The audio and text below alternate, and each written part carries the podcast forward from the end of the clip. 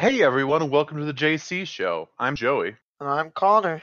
And today we're going to be talking about worrying because although it's already passed for me, it's midterm season for everyone in school, and that can be a big worry.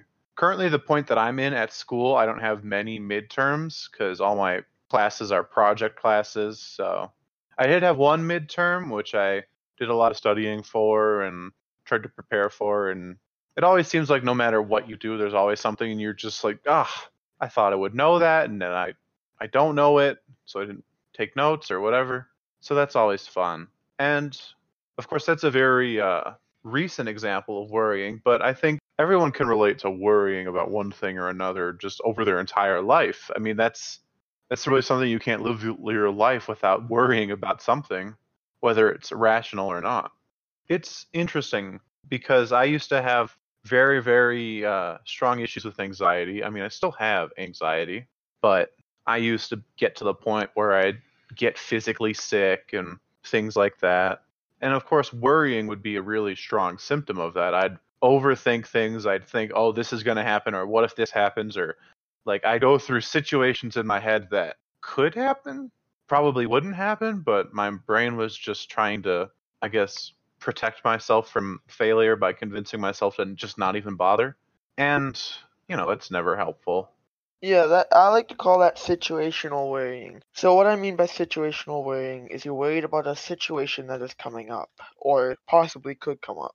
So, for example, sometimes I worry about somebody breaking into my house is it possible? Yes. Is it gonna happen? Chances are low. Now, ways that help me deal with it, for sure, that have, that have helped me understand the ins and outs of it, was challenging. So what I used to do is I used to get out of bed and walk downstairs and look out the windows and make sure nobody was out there. Now, you need to challenge them. So what I mean by challenge is instead of getting up, you lay there and you, you fight the thoughts. Now it's pretty obvious that that's what you have to do, and uh, it, it's easier said than done, like most people say. But in reality, that's no excuse. Yeah, you have to put the work in to get anywhere in life. I mean, you can't get stuff handed to you throughout life. It's there's certain situations that cause worrying, such as exams, midterms, work, stuff like that. So it's it all comes down to if you're willing to challenge it. And now, if you're not willing to challenge the thoughts, if you're not willing to challenge the emotional distress that goes on and the true identity that you are seeking, it can potentially ruin all your progress. Now, it will never ruin all of it. I shouldn't have said that. It will ruin some of it. The recent stuff that you have accomplished could possibly go away because of a relapse. Now, relapsing is completely normal. It's actually expected by mental health professionals to relapse multiple times throughout the treatment program. Now, one thing that is definitely important throughout the treatment program is to put away all safety objects. So let's say you put a pocket knife in your drawer or you put some sort of weapon that you can use if somebody breaks in away so you can't just reach for it if you hear something. You want to lay there and feel the fear and feel it out and understand what why it's happening. It all comes down to the core of it. So once you figure out the core of it, once you figure out the baseline of it, you'll be able to work around and find ways to understand it and work through it. Now, never underestimate it. That's what a lot of people think when it goes away. It will never come back. When in reality, it will come back. You will have relapses. And uh, some people that I know do substance abuse because of it. And that causes even more relapse. So it all comes down to if you're willing to put the work in. Yeah. I found it really interesting how you went from worrying to fears because obviously just worrying is an extension of fears that you have, like the the fear of failure, the fear of something bad happening. Fear causes worrying, and then worrying causes fear.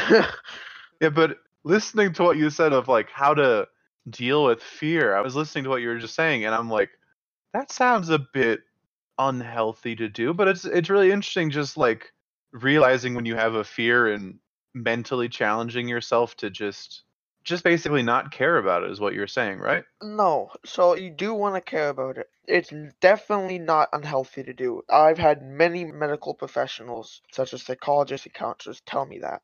you want to challenge it. You don't want to just throw it off and not worry about it. You want to stress about it. You want to figure out the core of it. You want to think about it to the point where you can understand the ins and outs. That's why I said you want to get rid of your safety nets. You want to stay in bed or whenever it happens. You want to stay away from getting that reassurance.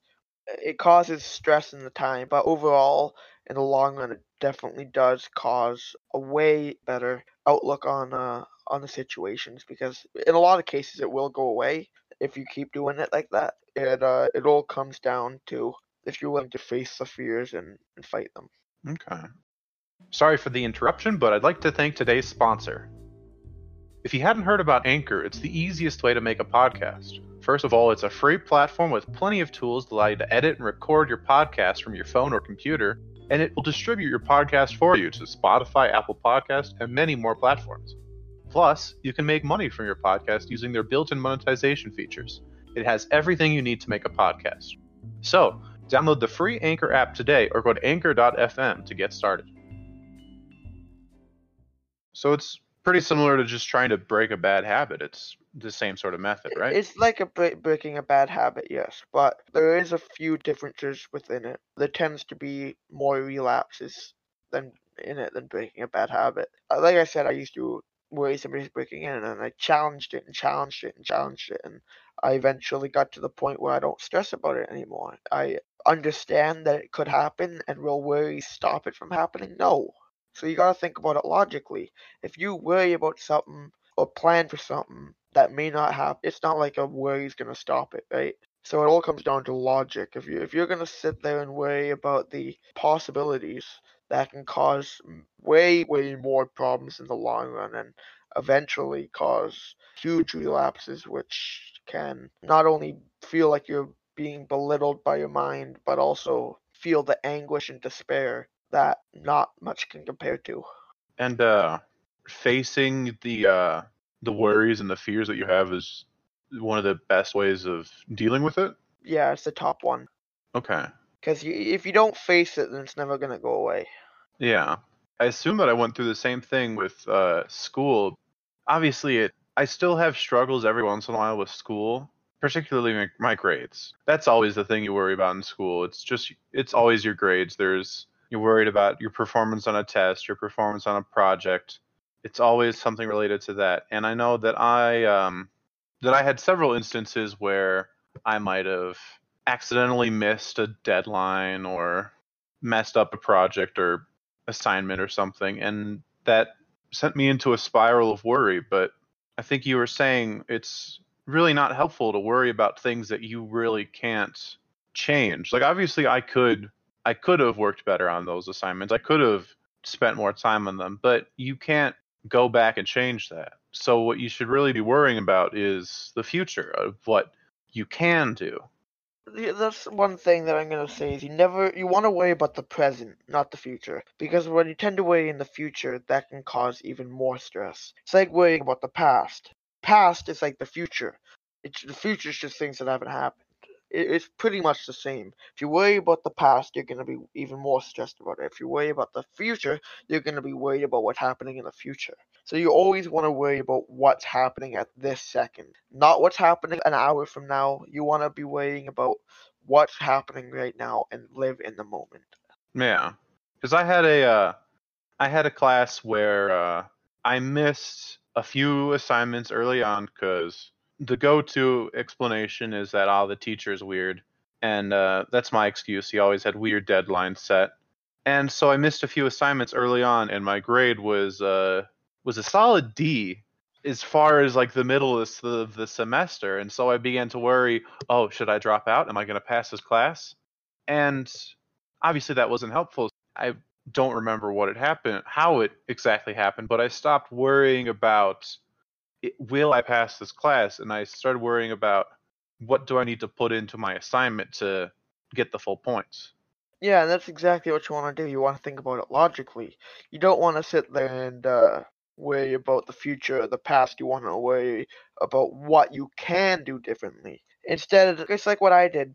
I was always worried about somebody breaking in, and I fought that, and I thought about it logically. Same with anything, any other worry. You worry about your grades then the logical thing to do is put more work in if you feel like you're not putting enough in, or uh, just be happy with what you've got. Right? It's, it's not like you can change something that may or may not happen. That's the same thing about the past. If you worry about the past, that causes way more worries. If you worry about the future, that can cause multiple, multiple worries and cause huge problems with the uh, intensity of anxiety. I think we should uh, end it right about now. Since since it's gonna be a bit of a short one today. Uh, me and Joey are both pressed for time, but uh, I hope you learned something today. And uh, Joey, want to sign us off?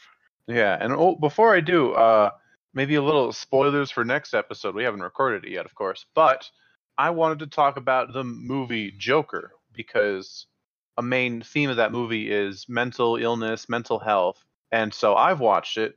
Connor has not yet, but I'm making him watch it. I think, right? You're not making me. Well, you're you're going to watch it at least, But right? I'm going to, yeah. Yeah, okay. So, if you don't want spoilers for the movie, uh, watch the movie. It's I highly recommend it. It's a bit violent, but you know, it's a very good movie. And uh, if you don't care about spoilers, be sure to listen to our next episode where we uh, will dive into uh, just really how accurate and the themes of mental health and mental illness within the movie.